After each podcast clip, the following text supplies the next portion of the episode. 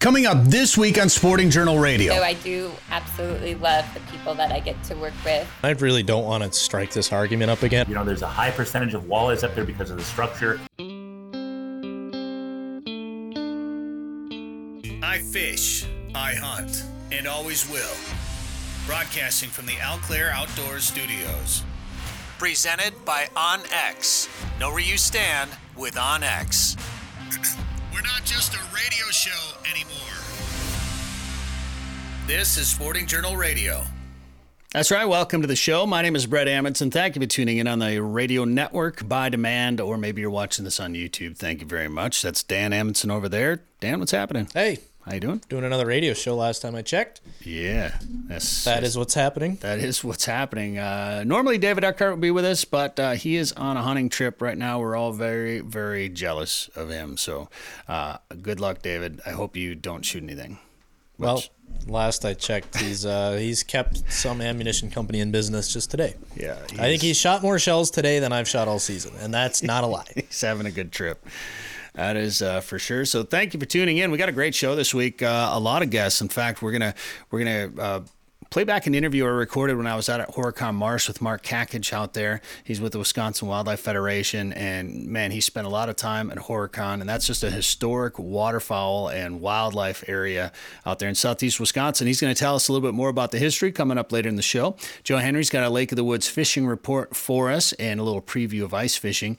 And uh, Jennifer Pudenz is going to join us. She has a magazine called Adventuress. We'll find out what that is all about and how long it's taken her to get to this point Uh, with her magazine coming up in just a little bit. But first, Dan, who are the sponsors this week? Live Target, match the hatch at livetargetlures.com.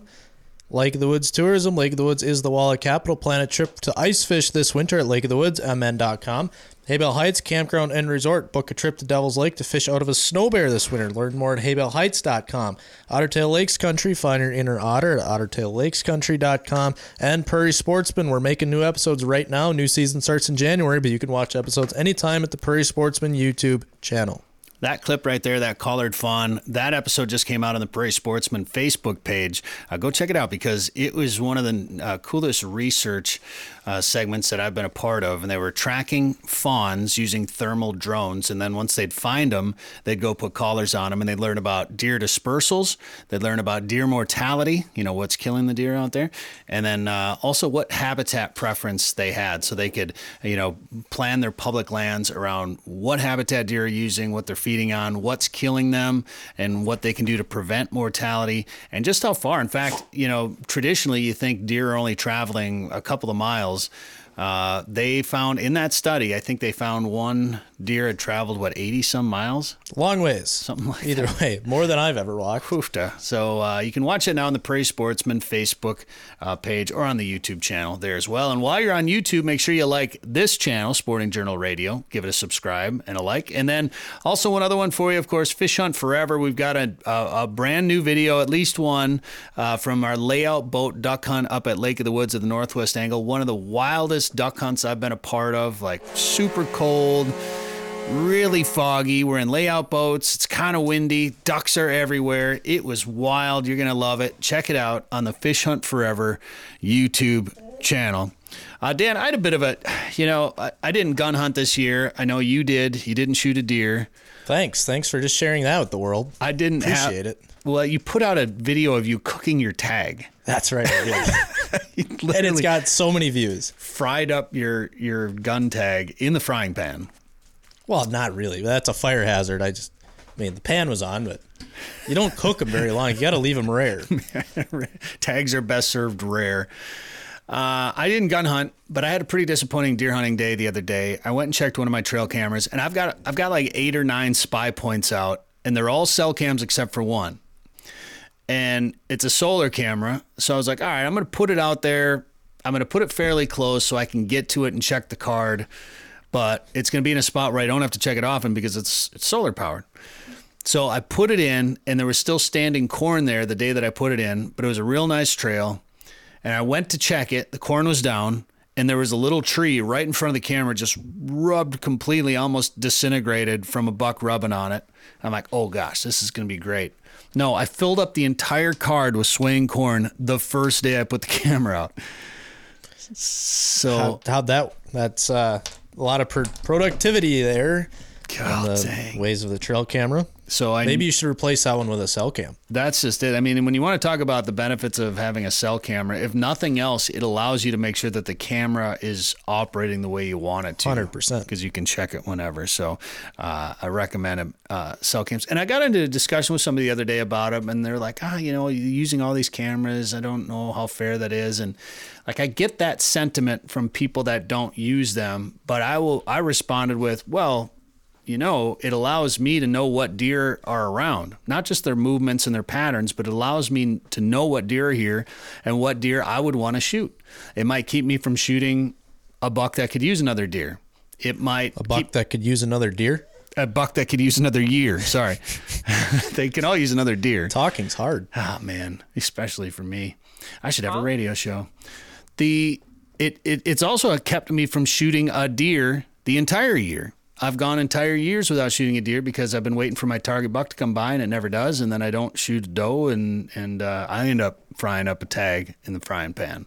So and then when I said that, oh well, that makes actually a lot of sense. So I- in in some ways, you're actually protecting deer and creating better genetics and maybe keeping the herd even larger by using cameras out there. So, anyway, um, trail cameras, I like them. Uh, I want to thank Pheasants Forever real quick. They uh, they the new issue came out this week, the Journal of Upland Conservation, and I had one of my pictures on the cover. So I was pretty proud of that fact. Some hen pheasants flying through the snow. I thought it was a, a pretty cool shot. So thank you, Pheasants Forever, for using my picture on the cover of the winter 2024 issue of the Journal of Upland Conservation. There it is, right there. You can see that. Oh, yeah, I guess I put it on my Facebook page or check your mailboxes. You'll be getting the magazine if you're a member of Pheasants Forever. Uh, quick note uh, I got a message from Rick Hansen uh, about the feral hog issue that's going on in Minnesota. Apparently, there was a there was a farm in Marshall County that had some pigs escape. And uh, then, of course, pigs are like rabbits, so they're always having little piglets out there. And this is one of the reasons why we don't want feral hogs in Minnesota because there's no way of actually controlling them. Yeah, they can be fun to hunt, they can be good to eat, but there's no way of stopping them once they get out. And they just destroy the ground and the habitat out there. They are not good for the outdoors. They're not good for our landscape. We do not need them here. The DNR's got a questionnaire out there wondering about your thoughts on feral pigs. I just told you mine. Hopefully they're the same. You can go to the DNR's website. In fact, uh, Sporting Journal Radio Insiders Group, we've got a Facebook group. We posted this link in there. We probably have it on our website, actually. Yeah, too. if you go to that, we talked about this post last week. MNDNR to host meeting on future risks of feral pigs and released mink. In that article, there is a link. It is mndnr.gov backslash wildlife backslash escaped dash animals dot html. Uh, much easier just to go to sportingjournalradio.com, click on that link, and click on that link than trying to remember that and type it in. Sounds like deer numbers overall for the gun season in Minnesota, anyway, we're down a little bit. It uh, the headlines I've seen say five percent. Um, 107,572 deer have been taken by firearm this year. 112,968 deer total. Um, there's a like a live ticker counter thing on the Minnesota DNR website as well. Um, 395 by muzzleloader, 10,028 by vertical bow, 7,584 by crossbow. Um, but yeah, it sounds like those numbers are down from last year, and I think numbers were down last year as well. So on the downward trend for whitetail deer in Minnesota.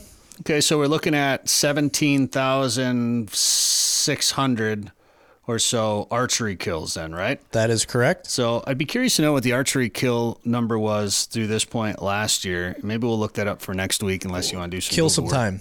But, Tip, tip, uh, tap dance. Just to see how much, so crossbow kill this year in the archery season, almost as much as the vertical bow uh, harvest numbers. So I'd be curious to know if those numbers are up or comparable to last year's archery season. Keep keep talking. I might be able to tell you. All right, so Dan is looking for that information right now, and when he you go there? after he finds it, we're going to talk about a new lawsuit coming against the Fish and Wildlife Service regarding wolf hunting and the ban on wolves and putting them on the endangered species list. Um, it's the uh, it's a, what is it, Sportsmen's Alliance is going to sue the Fish and Wildlife Service. Uh, they actually petitioned Fish and Wildlife Service twice earlier this year. So uh, I'll I'll read this whole thing for you in just a second. Um, if Dan has those. Dan has those numbers. Well, it, the, let me just. I don't like complaining to the DNR, but if you're gonna put out a a a, a report Words. with a, with a table of contents, lay, uh, put page numbers on your pages so I can actually find what page to go to, please. Is it Roman numerals or just no, nothing? they just no page numbers. Oh, here we go. I think okay. Keep talking. All right.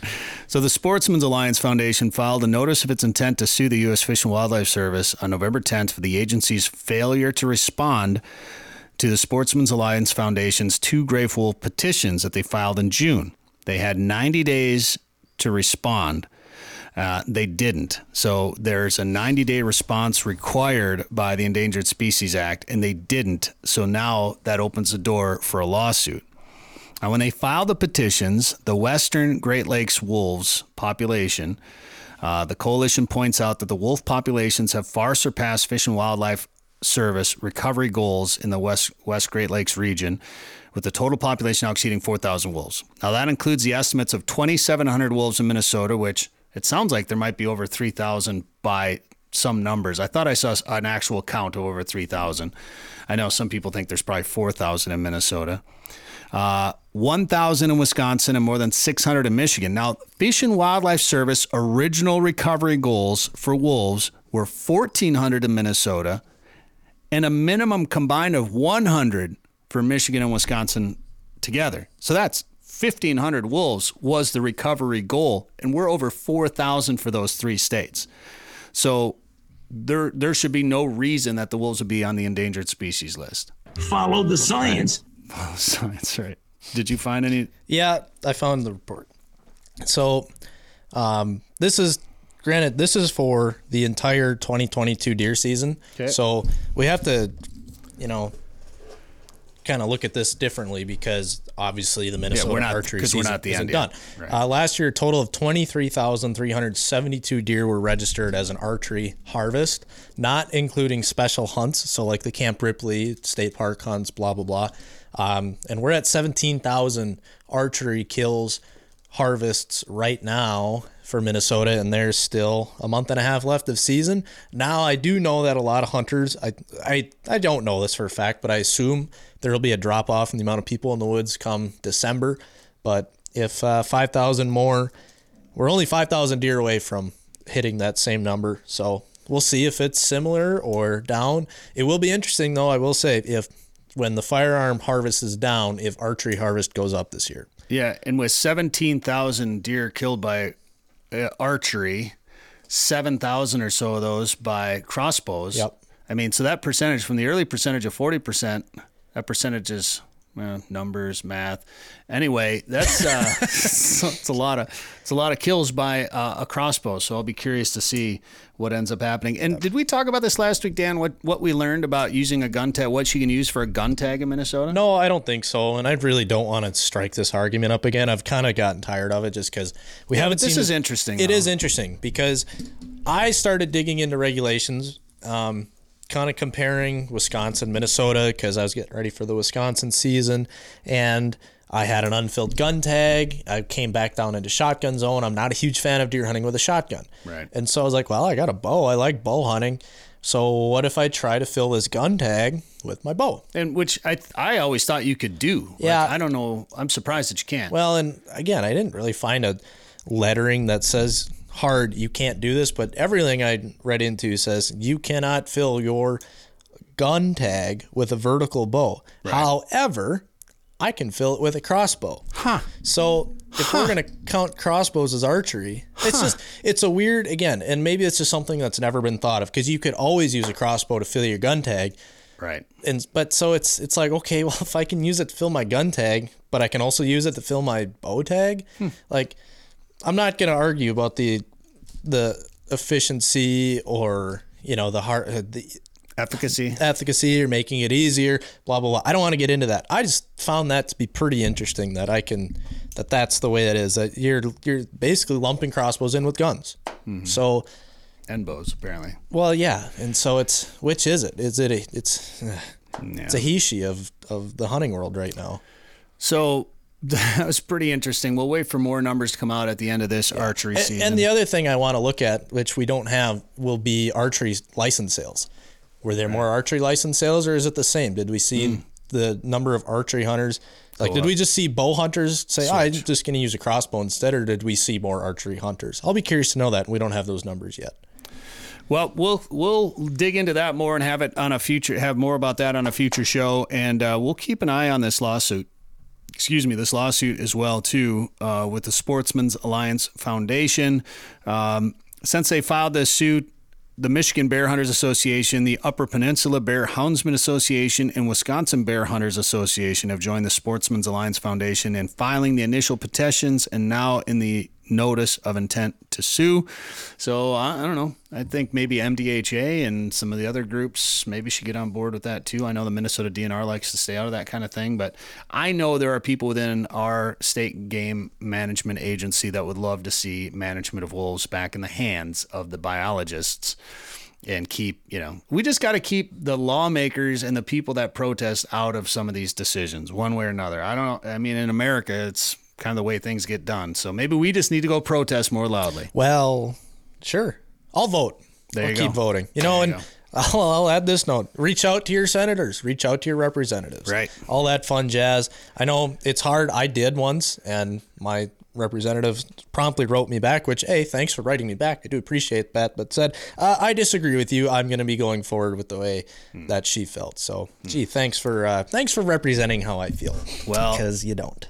That's okay. I'll know who to vote for. When I posted about this in the Sporting Journal Radio Facebook group, Sporting Journal Radio Insiders, my caption was if they're going to use the courts, we're going to use the courts. And to get the wolves back on the endangered species list in 2015, the Humane Society of the United States went from judge to judge to judge in the federal court system, trying to find one that would listen to their case.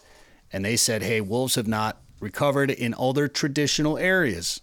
Didn't matter what the numbers were, but they wanted to see wolves in the Twin Cities or wherever because historically maybe they were there one day. That's never going to hmm. happen. Do you imagine? Oh, like just going to a Vikings game or something or a Wild game and hey, look at that wolf running down the street. Which, by the way, coyotes are already doing. Coyotes I don't know if I've ever told that story on the air. I was at a buddy's house in Dinkytown, right by the old McDonald's that used to be there, and it was late at night, and I just happened to look out the apartment window and there it went down the street. Like, huh? It kind of rub you your eyes a little. Well, that was that was it. I'm like, did I just see that? You kind of rub your eyes again. You look, yeah, that was a coyote running downtown Minneapolis. So There, there's a great picture going around the internet of a while back of a coyote in Chicago, like going. It was so hot. Quiznos had their door open, and remember Quiznos when you'd walk in and they had like the drink cooler. It was like knee level, and you just I reach have down. and never been to a there'd be a, Quiznos, a, a thing, a cooler of ice, and you pull your drink out of the cooler, like a bottle of water or whatever. A coyote went supposedly went into Quiznos, went into that drink cooler, and laid down to cool off. And there's a picture of it, I think, on the internet. And I believe everything I see on the internet. So you should. It's just uh, you know wildlife being wildlife. coyotes Right. you know are 35 pounds i think i could handle a coyote but you start getting 110 120 pound timber wolf walking through on east lake street or something Well, he, maybe the wolf's just trying to go protest. that's right now we're getting into dangerous territory. all right I'm really just trying to kill time because we fill another minute and a half. We've filled two segments. yeah i kind of figured uh, we will do that so um, We've got uh, Joe Henry coming up with a fishing report in a little bit. Also, uh, uh, Jennifer Pudenz from Adventuress Magazine is going to tell us about her magazine here in a little bit. And then now, probably next week, we'll play our interview with Mark Cackage. I think we've covered that. To yeah, we've covered enough time to to, right. to manage our our content well. So we'll we'll save that one. Breaking It's- down the fourth wall today. Horicon is such a neat place over in Wisconsin. I was fortunate to go over there twice this year. Went over and did some duck hunting, did some pheasant hunting, and I'll tell you one quick thing about the pheasant hunting over there. I wasn't real excited about shooting released birds. So they don't have a wild pheasant population at Horicon. So they pen raise birds and they release them. Uh, part of the they have a Wisconsin state game farm that they do this with and I was like all right. And then I heard a little bit more about it. When you get your small game license you have the chance to buy a $10 pheasant stamp in Wisconsin.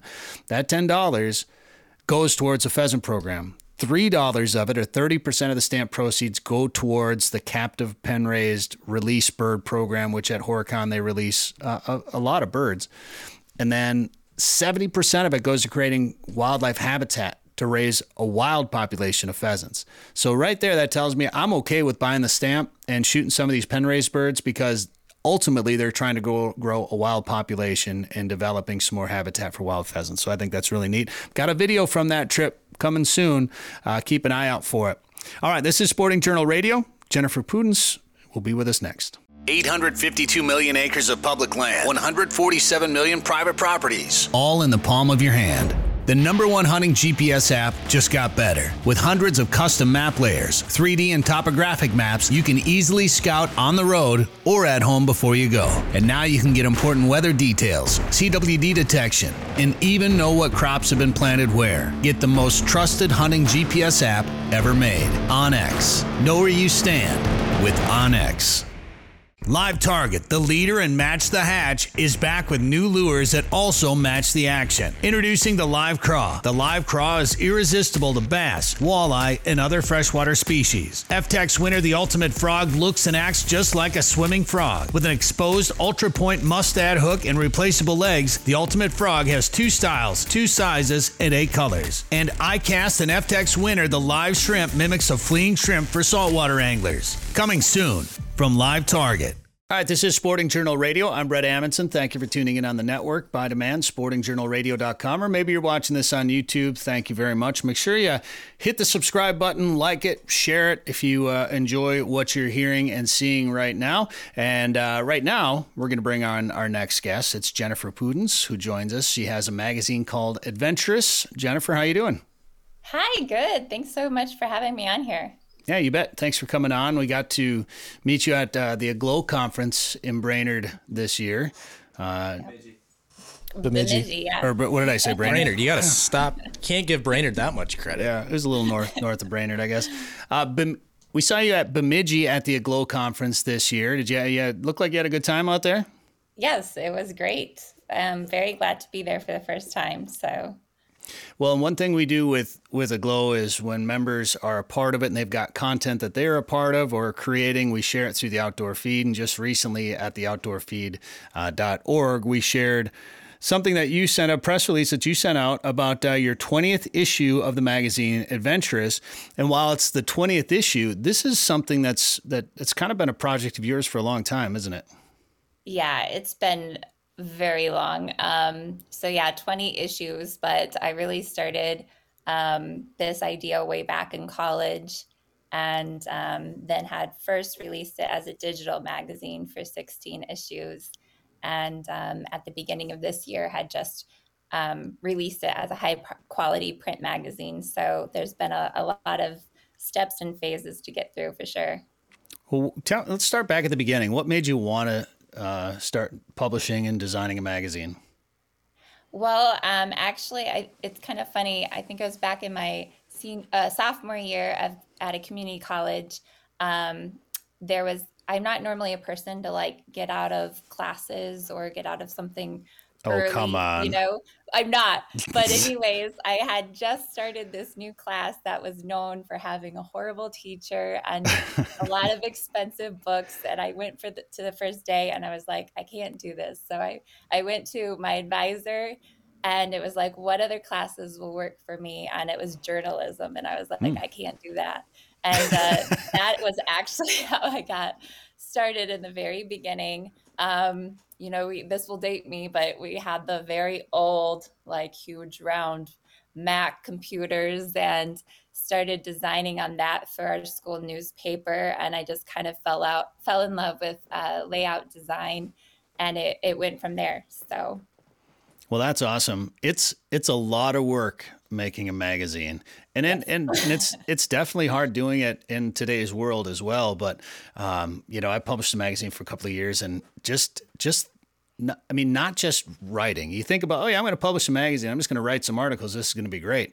No, you have to think about not not just making a magazine, but ad sales, print costs, layout, photography, and and everything that goes with it. Finding writers and finding writers that are halfway decent. You know, especially in the outdoor world, there's a lot of people out there that know how to catch fish, know how to shoot ducks, whatever the case may be, and they write for some pieces. Like I, I remember uh, I'm not going to name any names, of course, but I remember dealing, and I'm going to say I dealt with a couple of people like this, but I'd have some some well-known people that appear and have appeared in magazines and newspapers for years, uh, appeared in print, and they'd they'd submit stuff to me, and I didn't realize how good of an editor they must have had. Like like their content was good, and they knew what they were talking about. They just struggled putting it into the written form. And and I'll be completely honest, I'm the same way. Like I'm a better speaker than I'm a writer.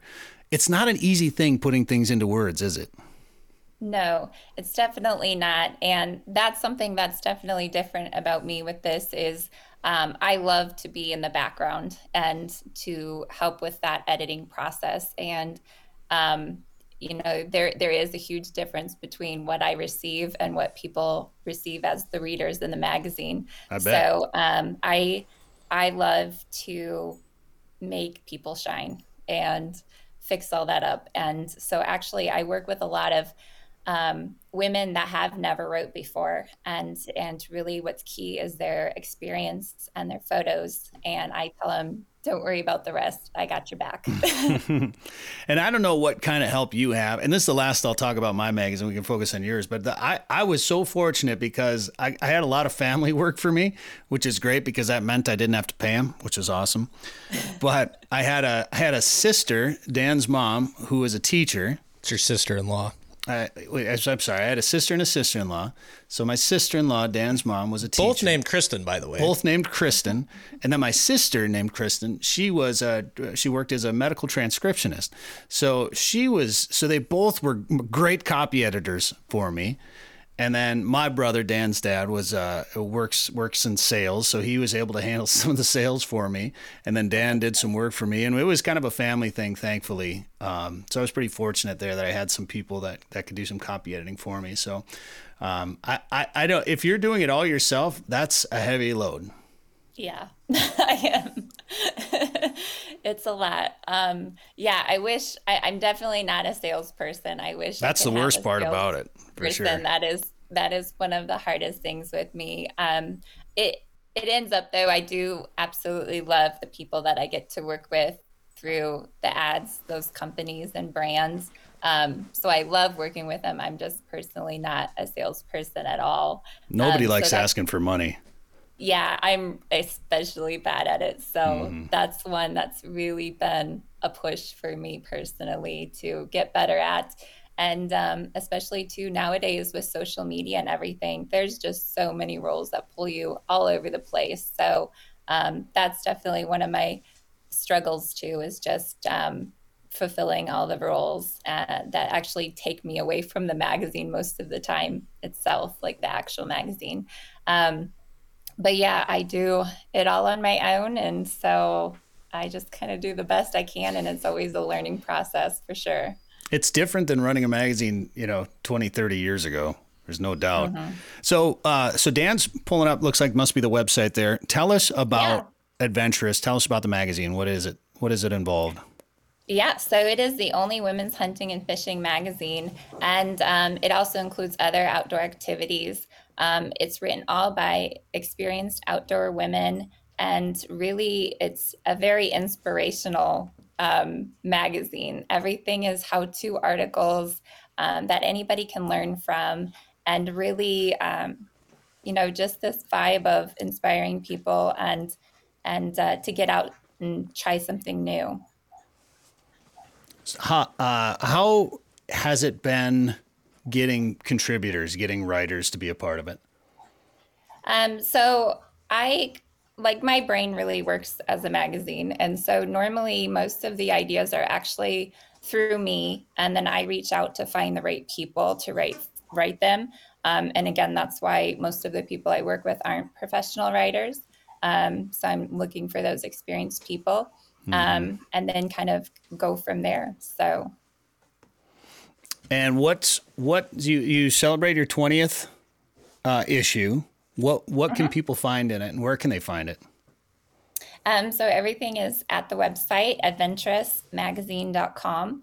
And then there's also an online store there, which is all outdoor gear that's specifically with women in mind. So not necessarily women women's gear only, but everything is kind of with uh, women in mind, the same as the magazine. Okay, Dan was looking for some nice women's gear. For... All right, so what do you got? What do you got coming up for Adventuress then?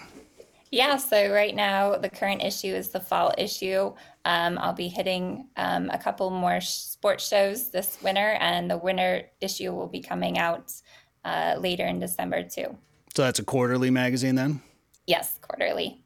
Okay. Goes by the seasons. Very good. And uh, how much is a subscription? How do people subscribe? Yeah, at the magazine or at the website adventuressmagazine.com, and then a subscription is thirty nine ninety nine for the year, and so that's your four issues that you receive in the mail. Oh, very cool.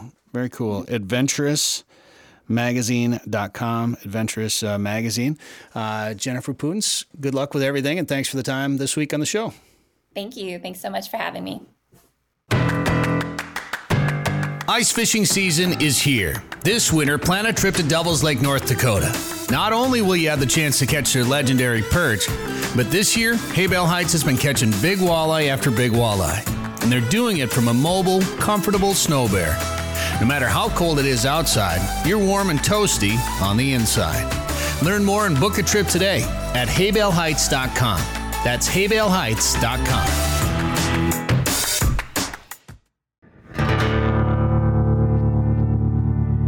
Looking for winter adventure? Might as well pick a place with over 1,000 lakes. Ottertail County, Minnesota is in the middle of everywhere, offers a simpler pace, and has something for everyone.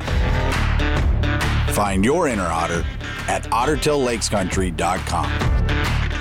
Come ice fish the famous waters of Minnesota's Lake of the Woods, the walleye capital of the world. Experience full service resorts featuring heated fish houses, ice transportation, meal plans, and sleeper house options. From the northwest angle to the south shore, Rainy River and Baudette, the Midwest's number one ice fishing destination. Walleye, sauger, perch, and northern pike. Minnesota's Lake of the Woods, best fishing anywhere. For more information, log on to lakeofthewoodsmn.com. All right, now it's time to check in with Joe Henry from Lake of the Woods, get a fishing report from that big walleye factory in northern Minnesota. Joe, how's it going?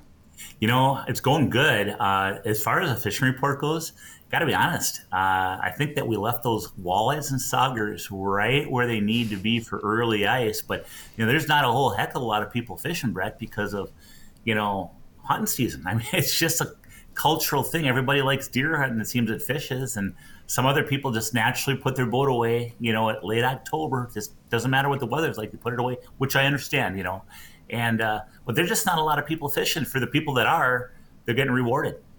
Yeah, I mean it is that time of year. It's always hard to decide what to do. We talk about it all the time, but it's also cold. I mean, yeah. it's been kind of warm down here in the more the southern part of the state. It, has been in the 60s this week, so almost felt like summer or or uh, you know early fall at least but uh, I haven't fished. I think well, I think I maybe one time, um, but otherwise I haven't. And, and some of the fishing's been pretty good. I just been too too busy focusing on hunting, and obviously with the deer hunting season going on, a lot of people take off, and that can be some of the best fishing and even waterfowl hunting if you want to get into it. But during that deer season, it's like, you know, people talk about wanting Minnesota to move the deer gun season, which it's like impossible to, to make that happen. But people talk about it all the time because timing of the rut and things like that. I want to move just because everything else gets really good that time of year. Absolutely. I mean, it's yeah, you know, um, it's it's always hard. I, have been spending some time in the woods too, and you know, I got to tell you, I mean, I ha- haven't even been really successful, but just thoroughly enjoying the woods. And this, we, we say it every year. It's the same old story. The fall is such a great season. There's so much going on, and it's so hard to decide. And I will say, out of fairness, I mean, we only have one opportunity to, to deer hunt. Um, you know, fishing goes all year long, so it makes that decision, I guess, a little bit easier. But I'm kind of excited, though. You know, um, the fall fishing had been really good, and there's a lot of fish set up out, outside that that whole south shore, out in front of, you know, the Lighthouse Gap and the Rainy River, uh, out in front of Morris Point Gap. Um, you know, out in front of uh, um, Zippo Bay, Long Point. But there, there's schools of walleyes and, and, shiners which hold the walleyes and saugers to those areas, and that's kind of what we want. And then what'll happen is, you know, once we start getting into early ice conditions, those fish are still going to be there, which is going to lend to some very good early ice fishing. I know some of the bays are starting to freeze up a little bit. Is there is there enough ice in any of those areas for guys to go out for pike or anything yet? No, nothing yet. No, no, no. It. Uh, we also hit 60 degrees up at Lake of the Woods too. Believe it or not, for for November, that's uncanny. But you know, it's going to get cold here. It always does every year. It's just a matter of when. And you know, normally, what ends up happening is we end up having, um, you know, um, uh, spears go out on that that ice back in the late, back bays, and the spears will go out and uh, uh, get out there late uh, late November and. Um, and then we get out, you know, the the early ice fishing, and typically that starts. I mean, you'll get some people walking out fishing, um, you know, walleyes and, and some of the mouths of the back bays and stuff where some of the resorts have trails marked. But as a rule, day houses get out around December 10th, give or take, of course, based on Mother Nature. But and I should say too, you know, it's really important. You know, uh, um, these, these ice guides once they once we start getting ice and once they get on the ice their whole life consists of checking ice conditions, marking trails where the best ice conditions are, um, flooding ice, uh, uh, putting stakes in to mark the safe trails, go making sure they go around springs or where there's cracks. I mean, they, they really do a nice job of setting up uh, uh the trails on the best ice. And very important to follow those trails. Always important, especially early ice. Don't go off. Don't don't be a maverick and say, "Hey, I'm going to go off and fish on my own." That could be a very very difficult decision for you. So Dan just pulled up the forecast there. Looks like uh, we might be making some ice next week. Look like it's gonna get cold. That's twenty second, yeah, 24 degrees, and it's not yeah, it's coming above freezing. Yeah. Well, but but you know, there look at teens, teens overnight, and yep. the teens overnight. That's uh, exactly what we need. You know. hmm If you want to make ice. I'm not quite there yet, Joe. I'm not quite there yet. Like I like these I like these 40 degree days in the fall. I'm okay with just making winter come when winter's supposed to come, not this November freeze up business that we've seen uh, not too long. And we've seen it in recent years when things freeze up fairly early. I mean, how many times have we looked through uh, Snapchat memories of this day? Like last year, was snow on the ground here, wasn't there? Snow on the ground, and I was uh, ice fishing uh, like three years ago a week ago. Oh, you weren't just ice fishing three years I ago. I was ice fishing. I caught walleyes. sure did. you were sure on the news, did. I think, three years ago. Ah, we don't need to talk about that. Something like that. Ice but, fishing. Yeah, no. Safely. Uh, well, that's the thing. Like, and, I, and I'm one of those guys too, Joe. I'm not an early ice guy. Uh, call me a lazy ice fisherman. I like to wait until. I generally I like to wait until I can drive a truck. But I will go out when you can take a snowmobile or, or an ATV or something like that to go out there and fish. But uh, those guys that go out there real early, that's just not. It's just not for me, Joe. No, I'm not going to take a chance either. It's not worth it. It's just it's just too stressful. You know, I want to have fun. I want to go fishing. I want to be safe. I don't want any accidents. And uh, again, you know, you, p- people might say, "Well, Joe's a tourism director. He needs to talk about going out on the ice trails and things like that." That is not it at all. You know, the 15 or 20 bucks those, those resorts charge, the, the little bit. It's not about that. It's about how hard they work and how they're constantly checking those ice conditions, rerouting trails on spur of the moment if they need to, but just keeping people safe. That's my whole prerogative. And you know what? There's plenty of fish to be caught out there. Once you get out there, you know, get in an area where there's saugers and walleyes, doing the one-two punch of the of the jigging line and dead stick. You know, paying attention to your electronics. Are the fish reacting positively? Are they not? changing things up, not being lazy, you know, changing to a big lure to a small lure, rattles to no rattle, changing your baits, um, changing around your dead stick lines. I mean, all those things make a huge difference at the end of the day. And uh, uh, those are the people that are going to be rewarded for sure. Well, for the people that are waiting for there to be good ice or waiting to uh, to be taken out in one of the day houses or even an over, a sleeper up at Lake of the Woods, what should somebody be doing right now to plan a trip and how, how can they – you know, what's the best way for them to plan an ice fishing trip up there? Well, if it was me, I would be first deciding, you know, what what are the best times for me to go. I mean, can I go in, in December, January, February, March? What what month month or months are best for me? When can my group go? And then what I would say is, all right, when we go out, do we want to um, drive our own vehicle out to a fish house? Would we prefer that ice transportation, like a bombardier or something, would take us out to the fish house? Do we want to fish along the south shore? or do we want to make it uh, a little bit uh, um, a different kind of adventure and go up to the northwest angle? Hey, if we decide to go to the northwest angle to one of those resorts that ice fish, do we want to drive through Canada? Does everybody have a passport and credentials, or do we want to, you know, take the the Lake of the Woods uh, uh, transport service and take a bombardier up to the northwest angle so we can avoid customs. I mean, those are just all decisions to start thinking about. And then, um, and then you know, what kind of resort do we want to stay at? Do we want to stay at a full service resort that offers the American plan, which is you know lodging, fishing, and all your meals included, or do we want to kind of do more of a do-it-yourself thing where hey, we're going to go stay at a resort, we're going to cook our own meals, maybe we'll go to eat at this resort one night, maybe we'll go to that resort another night, but we're going to kind of do it on our own and just you know rent a fish house from them and uh, it, and, and rent uh, you know the cabin. So boy, a lot of a lot of ways, a lot of choices, a lot of ways to get it done for sure. I want to do a, a, ice fishing trip to the Angle this year. I think, I think uh, that would be fun. Well, we've, we've done that before, and I'll tell you, the angle is such a neat spot. spot. I mean, not only is uh, the fishing really good up there, you know, there's a high percentage of walleyes up there because of the structure. Of course, you get your eelpout and your jumbo perch and stuff, and your pike. And but I mean, uh, it's kind of cool too because just the whole ambiance and allure of the northwest angle. Little little uh, further up, um, your fishing structure. You got the north uh, the northernmost point buoy. Um, and it's just kind of a you know the bars and restaurants up there are just kind of cool too you know a lot of times you're out on an island or you're up in angle inlet uh, it's just a neat atmosphere i don't know how to explain it unless you've been up there yeah. Well, we were just up there this fall, of course, and we have one video for sure on our YouTube channel, the Fish Hunt Forever YouTube channel. You can see us lay out boat duck hunting. Man, it was a lot of fun. And do we, will we, when do we think we're going to have the second one up? Or is it up, do you think? Well, that's a good, uh, we're trying to predict the future here. Break down the fourth wall. Um, just how about this? Go to that channel, go to the Fish Hunt Forever channel on the hour until you see a second one. And uh, in the meantime, watch all our other videos there. And, I, have nothing, I have nothing else to do. I know yeah. it's all about you, so we're just just, just keep checking it. Just heat don't, don't bother notifying me when you put out it. I'll just go. Well, we'll put we'll tell you too. But if you're listening to this show or watching this show, I I can't predict the future. I don't have if I forgot my yeah. crystal ball at home today. So just keep hitting the refresh button.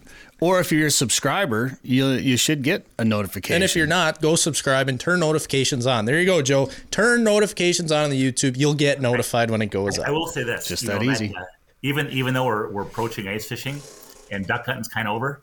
You know what? Uh, that duck hunting show you guys did, it is just so cool to see the visual effects of in a layout boat right against the water. To see those decoys out there, and you're kind of bobbing up and down, so you got to kind of adjust your shot it is so cool to see those ducks come in. And you know, the other thing I like, Bret, is when you use on your shotgun, you have that camera that shows that red dot. So it shows me where you're aiming on those ducks, which yeah. is kind of neat to see. Yeah, and it just shows how bad of a shot I am. thank, well, it was wobbly got... out there. I will say. I mean, oh, man. Of, you know, hey. When break. it was cold, I had a lot. Of, I had a couple different layers on, and uh, you know, it was. I think the feels like was ten degrees I think the air temp was around 15, probably around there both mornings, somewhere between you know 10 and 20 degrees. Uh, so it, w- it was cold, and the fog was rolling, and the birds would just appear out of the fog like you know I, don't want to say something out of a horror movie, but it was but that's what it was like. It was like all of a sudden they they'd be there, and a lot of times they're buffleheads, which the hen bufflehead is the second smallest duck in North America. And imagine trying to shoot a target that small moving that fast and you're doing this in waves yeah there's there's one right there if you're watching this on youtube um, and and i'll be honest actually and it was me dan and corey loeffler from the drc call company actually it was pretty, pretty good this year actually better than our trip last year up there so look at all that fog and then andy reeves and forrest hughes sit out there in the tender boat um, picking up the ducks for us. And then actually, Forrest's father-in-law uh, joined us for one of the days to hunt too. So I think that was him in the boat there. But and we shot a special duck while we were up there. One prized targeted duck that we were hoping to shoot and you can see that in the second layout boat duck video that may or may not be on youtube right now it probably is but i don't want to make any promises because you make promises and then you break them and people get upset That's so right. danny you get everybody all jacked up. I know. I want to know: uh, Do they call you Crystal Ball Boy nowadays? I forgot mine work? at home. It's it's at home. I forgot it. Right, I get the Which impression is, Danny gets kind of frustrated when people don't just subscribe. They, yes, really well, we ask you too nicely. Solve all problems. We ask you too nicely, and people don't, and so now I gotta we gotta break out the punishments for it. So. well, and you know, not to get into it, but uh, and some of the sometimes the comments people make on social media and on YouTube and things like that, like we we were just bombarded by by buffleheads and you know other divers up at Lake of the Woods. Like clearly, there's a big push of birds.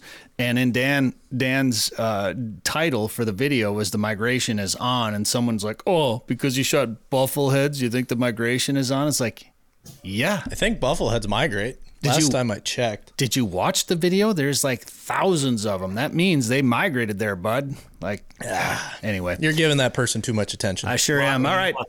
I'll, tell you, at least didn't say that his or her name, but you know, um, I, I will say that uh, there's a lot of uh, a lot of a lot of experts out there. A lot of experts Keyboard lot of warriors. And you know, the funny thing about it is, I think some of them uh, aren't even creating aliases on Facebook and, and Instagram. They're actually using their real identity, which kind of surprises me. But whatever, you know.